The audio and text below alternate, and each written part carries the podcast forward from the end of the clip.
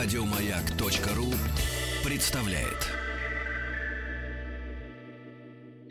совместный проект радиостанции Маяк и телеканала Россия Культура. Белая студия.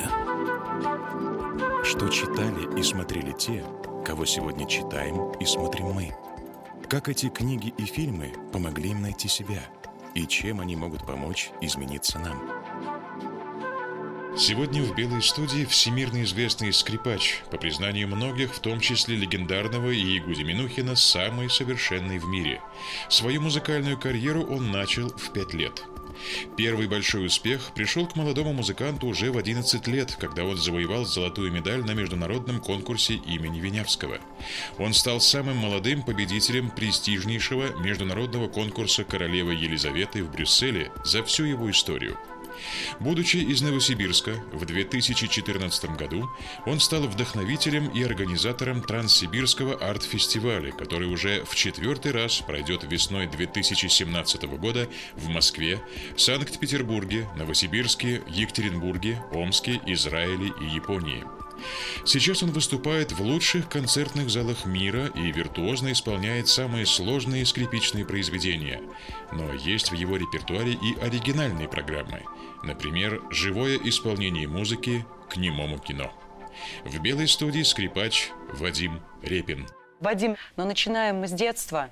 Ваше детство было абсолютно музыкальным потому да. что в пять лет уже вы э, пришли в музыкальную школу, причем к этому возрасту у вас уже был любимый инструмент. Да, гармония. Действительно, я научился сам подбирать мелодии, а, самоучка. Мне кажется, что тот факт, что я маму умолял громкие игрушки мне покупать, вот дудочки какие-нибудь или ксилофон, где вот громко по-настоящему. Чем больше э, шума, тем мне это больше нравилось. Ей это дало с одной стороны, повод, с другой стороны, у меня всю жизнь во мне присутствует это чувство, что у нее была своя мечта, чтобы я стал музыкантом. А вот в какой момент мама получила вот этот момент триумфа настоящего, когда она поняла, что мечта сбылась? На конкурсе Винявского, когда Я вы выиграли думаю, что в 11? Это ей не знакомо это чувство триумфа, поскольку до сих пор, когда, когда мы общаемся, у меня такое впечатление, что она еще из меня лепит она хочет вот достигнуть того ее идеала, к которому она стремится. Но это все нормально, мы все, все остаемся детьми и до конца, мне кажется, это будет и в семье, наверное, это нормально. А вот мультфильм вы назвали э, как любимое такое произведение детства «Голубой щенок». Но это мультфильм про такого щенка, который был не такой, как все. Вы же да. тоже были такой щенок, не такой, как все. Ну, вы были вундеркиндом, как это принято называть, да? То есть ну, у вас ну, очень так, были так ранние, обзывали, ранние да. результаты, да? То есть вы действительно выиграли один из самых престижных конкурсов в 11 лет. Вы ощущали вот эту особенность? Вам ну, было сложнее, знаете, да, условно после, говоря, общаться? После Винявского э, вот были мысли у меня. Я помню, даже очень конкретно, я помню, где это в гостинице еще в Польше, в Варшаве, когда мы были после конкурса несколько дней, как бы посмотреть на город. И означает ли это, что я самый лучший?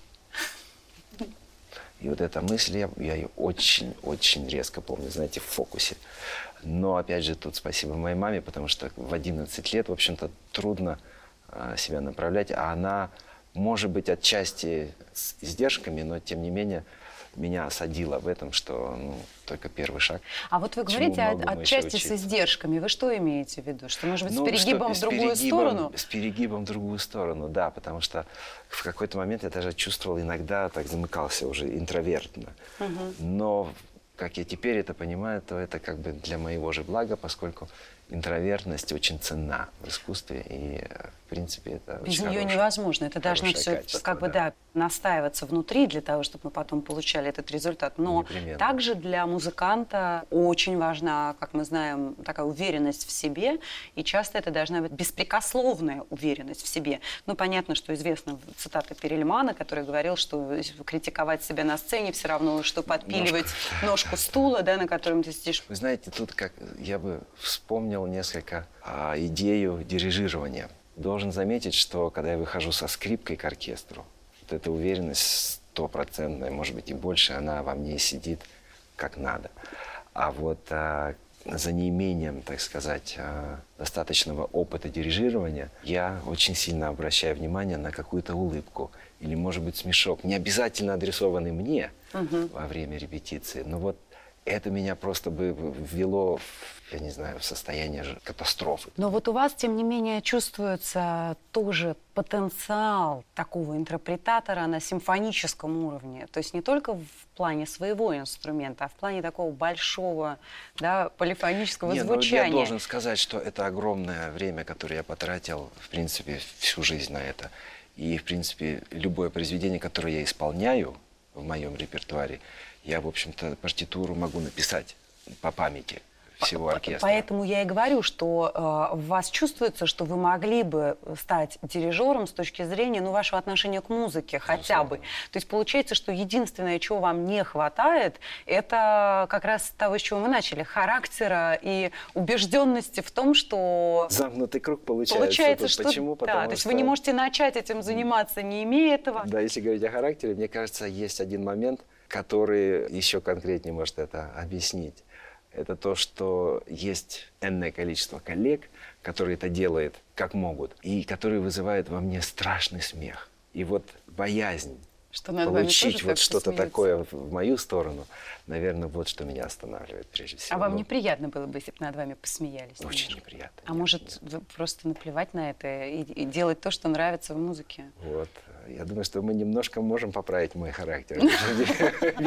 Век живи, век учись. Вадим, вы редкий ребенок в своем поколении, так скажем, который имеет много видеозаписей того, каким он был тогда, потому что, в общем, тогда еще не было всех этих айфонов. В вашем поколении мало кто себя видел, а вот вы имеете возможность видеть себя сейчас шестилетним, одиннадцатилетним.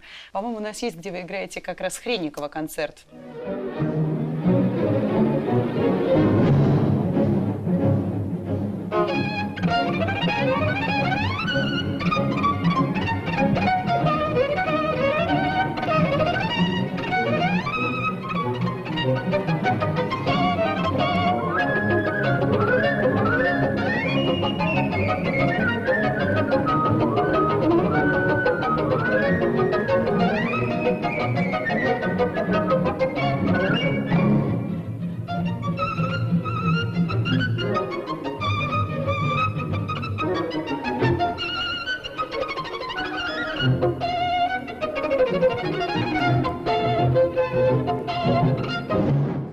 меня всегда это вводит в испарину, любые записи свои. Но когда все-таки 11 лет, мне, может быть, несколько легче это смотреть. Но тем не менее, какой звучина. Ну, правда, играет замечательно. Вот... Артикуляция. Ух, это надо мне будет пересмотреть несколько раз. И вспомнить, да, как надо. Если бы вы могли с ним пообщаться, с тем маленьким Вадимом, вы бы ему что, что вы знаете, сказали? первый раз в жизни вы меня под, вот, под таким углом а, заставляете посмотреть на это. И что бы я сказал, вот посмотрев сейчас на эту запись, не знаю. А вы испытываете ностальгию, глядя на себя маленького? Или наоборот, вы радуетесь тому, что э, вы уже не там, а вы уже здесь, вот где вы сейчас? Если однозначно ответить, то, конечно же, я рад сегодняшнему дню. Но если бы был э, выбор, вернуться и как-то что-то повторять, я бы долго думал. И тут бы чаша весов, я не знаю. Думали где. бы, да? Да, я бы подумал. Вернуться сначала. туда и попробовать пойти попробовать другой какой-то совсем дорожкой. Еще раз попробовать построить. Нет, я думаю, что цели были бы те же, но в той надежде, что вернувшись еще раз в этот возраст, имея за собой этот багаж, ну это утопия, конечно. Если возвращаться туда же, то никогда не знаешь. Но что было бы чуть-чуть иначе, может быть? Что бы вы попробовали хотя бы чуть-чуть иначе, вот хотя бы в музыкальной жизни поменять? Я думаю, что это бы выразилось в том, что какие-то вещи я бы делал первый шаг намного раньше. И связанные непосредственно с, с игрой на скрипке, связанные непосредственно с какими-то вещами в плане интерпретации. Я бы больше, раньше, вернее, рисковал. Риск интерпретации, да. Угу. Потому что, конечно, академическая музыка – это вот рамки, и этих рамок очень много. И, в, мне кажется, 80-е, 90-е годы, э, тогда еще в Советском Союзе, это было очень-очень тесно. А теперь, когда, в общем-то, у меня горизонты угу открыты, ну, если не на 360, то ну, на больший градус, то мне было бы легче отстаивать вот эти мои поползновения, выходя за эти граммы. Ваш учитель, великий, которого как минимум двое из его учеников, это мирового масштаба звезды, это вы Максим Венгеров, Захар Брон, Захар Нухимович Брон, он как раз был человеком таким, насколько я понимаю, по крайней мере, по его высказываниям, достаточно авторитарным учителем так скажем. Потому что, например, когда ему задали вопрос, верите ли вы в демократию, англичане, он сказал, что э, если вы мне покажете демократию в интонации и ритме, то я скажу, что я в нее поверю.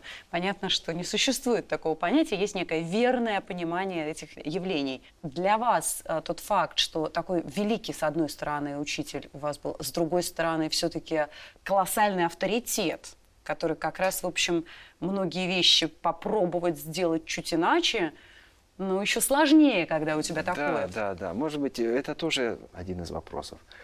Мне кажется, что до какого-то возраста именно авторитарное лидерство, что ли, педагога, оно необходимо. А потом ты уже должен для себя решить, в общем-то, насколько демократия может быть в ритме. Мне кажется, что очень много демократии в ритме. И ритм, и время – это, конечно, я всем советую молодым, кто когда-либо приходит ко мне на мастер-классы, метроном должен быть у вас всегда с собой. Но метроном – это сердцебиение, а дальше ритм, ох, это, это потрясающий совершенно такой полигон, что ли, именно для интерпретации, для всего. И ритм – это время во времени. И мне кажется, что, ну, я не знаю, король всех скрипачей, почти всех скрипачей, есть отдельные музыканты, которые не настолько, может быть, а, а тем не менее, Яша Хейфиц. Вот, мне кажется, что для нас, ну вот, бог скрипичный. А, по тому, что он оставил после себя, да, материал в записях. И человек, если, если просто грубо проанализировать и взять ноты – Наверное, это единственный человек, который безукоризненно исполнял все маленькие примечания, которые авторы оставляли в своих партитурах. А это еще другой вопрос. Почему вы смотришь на ноты Бетховена или Моцарта, они чисты. После того идешь ближе как uh-huh. бы, к современным uh-huh. авторам, и ты находишь просто целый язык. 200 выражений, 150 выражений на любых языках. Совместный проект радиостанции «Маяк» и телеканала «Россия. Культура». Белая студия. В белой студии скрипач Вадим Репин. Вы наверняка читали книгу «Степной волк» да. А, Германа Гессе. И там, если вы помните, в одной из фантазий вот такого путешествия ментального главного героя Моцарт встречается с Брамсом. И Моцарт для Гессе это такой, ну, как совершенство в музыке. Он видит Брамса окруженного толпой. И вот эта толпа избыточных оркестровок, говорит Моцарт. То есть на первый взгляд Гесса имеет в виду, что как бы вот Моцарт это чистая простота, а все, что было после, это уже, в общем, наверное, не такие совершенные интерпретации, да, и как бы... Ну, он здесь стал на сторону Брамса. В общем-то, это мысль Брамса, поскольку история, которую я знаю с Брамсом, в одном из своих писем он пишет, насколько такие люди, как Виотти, могли абсолютно простенько написать скрипичный концерт, и им это давалось абсолютно без малейшего какого-то затрата таланта, что ли. А для нас мы должны неделями, месяцами порой потеть, чтобы как-то приблизиться. И вот эта простота, она, мне кажется, она, вся эволюция шла к тому, что композиторы имели больше шансов слушать свои произведения в плане того, что вот инфраструктура росла. И в связи с этим они, в общем-то, скорее всего, приходили в ужас, что интерпретаторы делали с произведениями, где нет никаких помарок. В общем, делай, что хочешь. И мне кажется, это напрямую связано вот с этой эволюцией и с той огромной разницей, то, что мы можем видеть в партитурах авторов, грубо говоря, 18 века и 19-20. тем ценнее те люди, которые в состоянии услышать Моцарта да, или Бетховена. Да, но это опять те же рамки, как бы, с одной стороны, это такая простота, и она должна нас держать, вот все должно быть исключительно просто. Но порой это просто превращается в простовато, и это тут огромная разница. В том-то и дело, почему иногда на нас производит колоссальное впечатление, допустим, сыгранная какая-нибудь симфония Бетховена. Чем более сведены темповые разницы, тем сильнее впечатление от Бетховена. Я это очень заметил. Да? И есть артисты, которые пытаются из Бетховена настолько уже делать какие-то эмоциональные, супер продуманные, да, скажем, с их точки зрения интерпретации, но в итоге это хромает какой-то излишний much, как говорится. Чрезмерно. Да. И когда вдруг выходит интерпретация, с одной стороны, очень простая, но насквозь она, как правило, приводит в восторг. И, при, и становится понятно в том числе. Да, она каждому... становится более вот как бы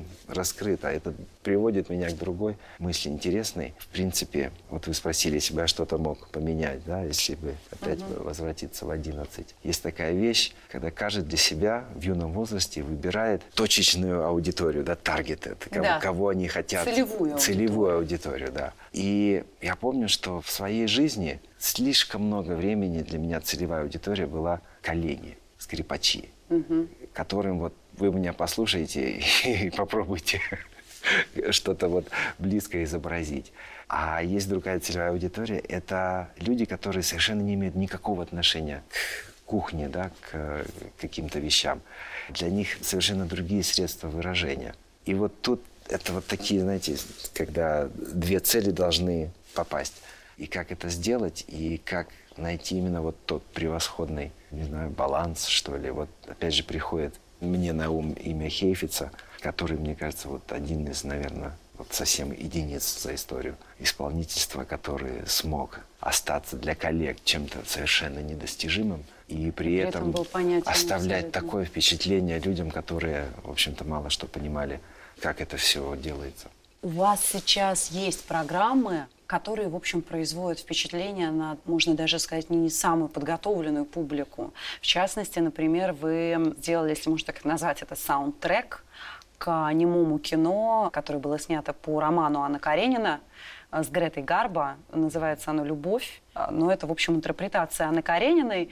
А, да, очень веселая в конце. Да, самое смешное Счастливо. для нас это то, что автор этого фильма решил дать им счастливый конец. Она не бросается под поезд, напротив, она выходит замуж за Вронского после... Это исключительно для западного побережья Соединенных Штатов Америки, потому что все, что было восточнее, шел оригинальный конец, где они, они сделали оба конца. Да. И вот чем западнее, тем, в общем-то, больше склонялись. Чем ближе к Голливуду, тем, да, тем, да, да, тем да. важнее было, чтобы все-таки был хэппи-энд. Но вы эту книгу Анна Каренина, вы ее еще и называли как одно из произведений, которое в Это как судьба в моей жизни, да. Вы знаете, в самом юности мама меня очень много книг, вот мне, ты должен обязательно должен читать. Какие-то книги я просто читал, чтобы вот дочитать и убежать на улицу поиграть. И как результат, а, в общем-то, нужно было второй, третий раз их перечитывать. Но я помню, что Анна Каренина, я ее прочитал за один день и одну ночь. Сколько я мог не спать, столько я и читал. На кухне, я помню, вот какой-то лампочкой всю ночь. И, конечно, мало что понял. Сколько вам было тогда? 13 или 12 лет, угу. да. Впоследствии она на меня при втором, как бы, третьем уже прочтении, там так красиво, там так настолько вот как детективный роман, каким-то образом, вот как произведение Брамса, что ли, которое, ну вот невозможно пока не дослушать, а, остановить на полпути. Просто это, это трагедия.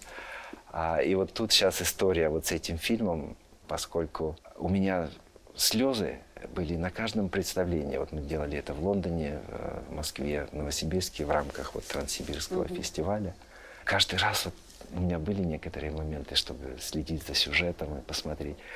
И я даже не знаю, или это игра, или то, что было на экране, или же те мои вот впечатления, что меня больше трогало. Мне кажется, что все это вместе как-то настолько мне близкий роман, что вот я его называю моим любимым. Совместный проект радиостанции «Маяк» и телеканала «Россия. Культура». Студия.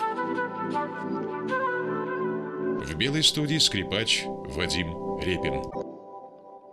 А в этом романе вот э, прежде всего любовная линия захватывала или даже метания Левина как-то были вам близки в том возрасте и позже? В том возрасте трудно мне сказать. В том возрасте неужели это случится? Я не знаю, такие скорее мысли. А сегодня это, наверное, те сцены, когда тот момент, когда она встречается со своим сыном украдкой. И вот эти моменты, конечно, они, я не знаю, можно, это, наверное, скорее можно сыграть, да, или как-то объяснить музыкой, словами трудно. Вот Толстой это здесь сделал совершенно феноменально. Конечно, у вас же, собственно, сейчас тоже маленькая дочка, тоже еще не взрослый старший сын, да. но дочке вообще пять лет, да, это такой а, трогательный возраст. Ее Потрясающий зовут... возраст и, конечно, буря чувств, которые во мне просто от вида. Вадим, ну вот сама любовная история в этом романе, то, что захотелось американскому режиссеру ее подправить и сделать счастливый конец. Почему, как вам кажется, не могли быть счастливы Анна и Вронский? Ой, пожалуйста, не спрашивайте этого вопроса. Это очень сложный вопрос. Ну, русский характер, давайте я так скажу и все. Это, опять же, предвкушение э, наслаждения. Оно, наверное, в чем-то еще слаще, чем само наслаждение. А дальше, опять же, часть русского характера – это вот отрезать, отрезать, отрезать топором. Ну, далеко тоже ходить не надо, дальше можно Достоевского. Дальше можно перейти к Достоевскому. И почему они не могли счастливы? Ну, видите, в итоге они смогли быть счастливы.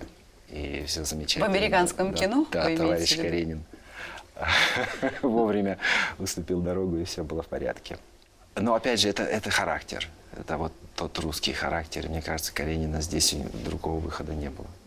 Ведь, казалось бы, в жизни мы же тоже принимаем такие решения. Ну, ты нашел свою любовь. Иногда бывает, что сложно принять какое-то решение, да, но тем не менее ты делаешь этот шаг, и дальше ты счастлив с этим человеком. Почему они, даже сделав этот шаг, ведь они попытались быть вместе? Ну, мне кажется, тогда было время немножко другое в плане общества. В общем, сейчас намного все либеральнее, сейчас намного Хотя, естественно, есть классы, но тогда это было просто закрытые двери. И поэтому в том обществе, в тех стенах было настолько тесно, что невозможно было продолжать жить. В принципе, конечно, это другой вопрос. Вопрос счастья. Что такое счастье? Ведь в жизни обычно, я считаю, что почти, практически в 100% или любишь, или позволяешь себя любить. И от этого никуда не уйдешь. Это должно, я не знаю, что случится. Ну, вот мне повезло. Вот я как раз когда, хотела сказать, вот у вас как раз вот когда, иначе. Когда, да, есть какой-то баланс, который может держаться годами, десятилетиями, и вот пережить именно такое чувство, которое, когда нету шансов, во-первых, получить сполна, во-вторых, существует какая-то многогранность которой ты восхищаешься, и в-третьих, а, абсолютное отсутствие полном, так сказать, смысле этого слова, практически вот время, которое можно провести вместе. Поэтому это всегда чувство голода, это каждый день, это манна небесная, это огромный праздник, э, порой даже каждый час. Существует, на мой взгляд, вот те энергетические какие-то вещи, которые выше нас, которые мы не можем не объяснить, может быть, мы не можем придумать, каким органом мы это можем ощущать. Это только мы можем это констатировать, что это существует. И состояние души, когда ты находишься на, на расстоянии взгляда, а, в общем-то, делает всю погоду. Ну, вот вы говорите, что вы не, не очень увлекались балетом, но теперь вы э, смотрите по много-много раз балет, в котором принимает участие Светлана, солирует. И вот мне, когда я смотрела «Даму с камелиями», я в чем-то ее даже смотрела вашими глазами, я думала, что должен ощущать человек, который видит э, свою любимую женщину вот в таком балете. Потому что мне кажется, что ты для себя человека открываешь в этот момент как-то вновь. Потому что ну, это совершенно блистательная работа, и Светлана там абсолютно божественна. Эта хореография как будто для нее создана, и артистически, и, конечно, вот своими феноменальными данными именно балерины. А платья какие? А какие костюмы? Тема, конечно, очень чувственная, да, тема этого балета. И ее роль очень сложная. Вот именно изобразить ту личность, изобразить судьбу, изобразить э, какие-то вещи, которые, в общем, являются частью сюжета. Очень-очень сложно. Из зала невероятное сочувствие вот именно ей. Особенно первое представление. Когда второй раз уже через пару дней второе представление, то мне намного легче, я могу уже какие-то вещи оценивать, я уже могу следовать спектаклю. Первый раз это настолько я сам нервничаю, потому что сидеть в зале намного труднее, чем быть на сцене, потому что от тебя вообще ничего не зависит. То есть, если ты на сцене еще как-то можешь что-то изменить, где-то взять время, если что-то не Выдохнуть, то. Выдохнуть, да. Выдохнуть, да. То здесь ты просто вот, ты свидетель, и все, наблюдай, и что будет. Поэтому это очень сложно. Но этот балет, на мой взгляд, идеален со всех точек зрения. Потрясающая музыка. Шопен, Шопен. это из тех людей, ну, я не знаю, настоящий истинный гений. Вот есть такие композиторы, мне кажется, им просто сверху было нашептано какие-то вещи, а если не все. И войти в чувство такого вдохновения в одиночку практически невозможно. Вот. И, ну, хореография фантастическая, как это задумано, как э, режиссерская Но у работа. вас слезы были вот внутренние? Каждый раз. Каждый раз. Потому что на самом деле без слез это музыка действительно Шопена, в которой есть то, что о нем писал Шуман, да, вот это заль, понятие, которое есть только в славянской культуре, наверное, то, что вот русская душа, какая-то такая печаль. И Светлана это необыкновенно совершенно передает. И изумительные сцены, любовные, то есть как можно передать это на языке классического искусства, не переходя ни, никаких границ, и при этом это такая невероятная чувственность. А есть такие вот вещи в искусстве, да, и, наверное, это дается очень-очень немногим, когда словами сложнее сказать, нежели показать это в движении или в танце. И вот в музыке есть тоже подобные вещи. И мне кажется, вот, вот только в этот момент, когда искусство может просто положить на лопатки.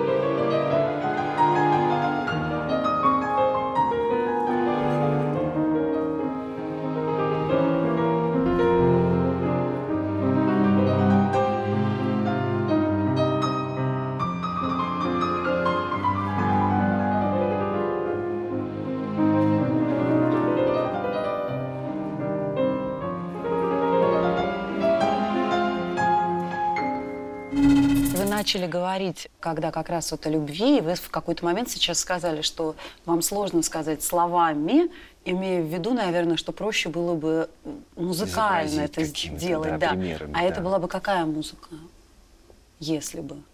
Вам пришлось это сказать на языке музыки, а не словами. Малер. Малер? Думаю, что Малер. Ну и Брамс тоже. Ваш Брамс тоже. Знаете, мой любимый Брамс, ну, все, что делается мужчинами, это во имя женщины, во имя любви. Да, это как бы, я это даже не оспариваю. В Брамсе это настолько, я не знаю, я, я теряюсь в словах, потому что это, это выше любых слов.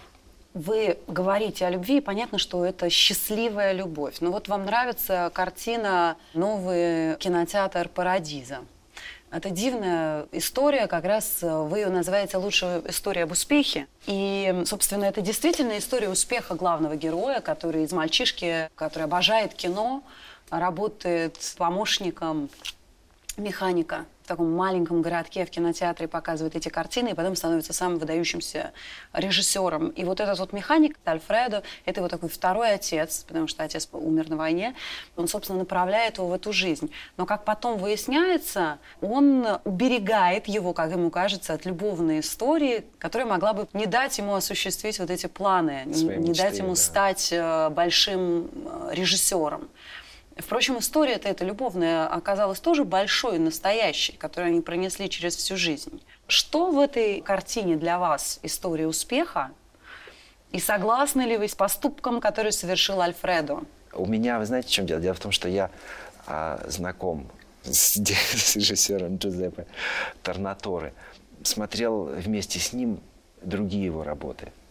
Но, а, посмотрев этот фильм по его наводке, вот, я не знаю, опять вот редко мы плачем по-настоящему. И вот в этом фильме было столько моментов, когда просто реально вот, ну, невозможно было совладать с чувствами. И музыка, и продуманность. Насколько я знаю, он 20, 20, почти 20 лет думал над этим сюжетом. И это, в общем-то, реально его личная биография, автобиография. Где-то ка- какие-то вещи, естественно, для фильма это нужно менять, что-то додумывать, что-то, может быть, приукрашать, а что-то наоборот. Но, тем не менее, в общем-то, его жизнь лежит в основе э, всей задумки. И зная его как личность, во мне это вызвало какую-то бурю потрясающих совершенно чувств и эмоций. А что я думаю о о поступке, а, ну, как нормальный родитель, в общем-то, я думаю, большинство родителей бы поступило именно так. Вы думаете? Да. То есть вы бы могли э, уберечь Аню, допустим, которая сейчас... Спокойно. Спо- бу- Будучи враже, даже не сомневаюсь. А если это как вот в случае с главным героем картины, г- Так же, это как оказалось- Ромео и Джульетта. а Так же, как... Вы бы могли стать Капулетти? Абсолютно. Правда? Ну, Никогда не говори нет, да, вот э, есть такая пословица. Совместный проект радиостанции «Маяк» и телеканала «Россия. Культура». Белая студия. В белой студии скрипач Вадим Репин. Уезжай. Эта земля проклята.